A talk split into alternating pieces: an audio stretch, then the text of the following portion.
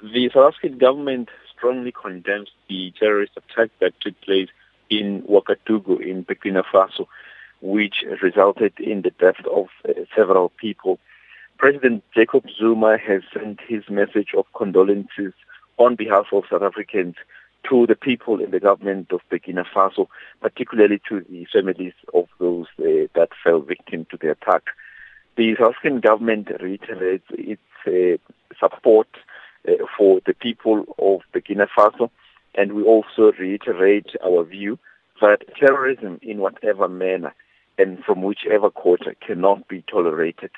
The South African uh, embassy in Ouagadougou is closely monitoring developments and will report to Pretoria as soon as information becomes available about the well-being of South African citizens that were in Ouagadougou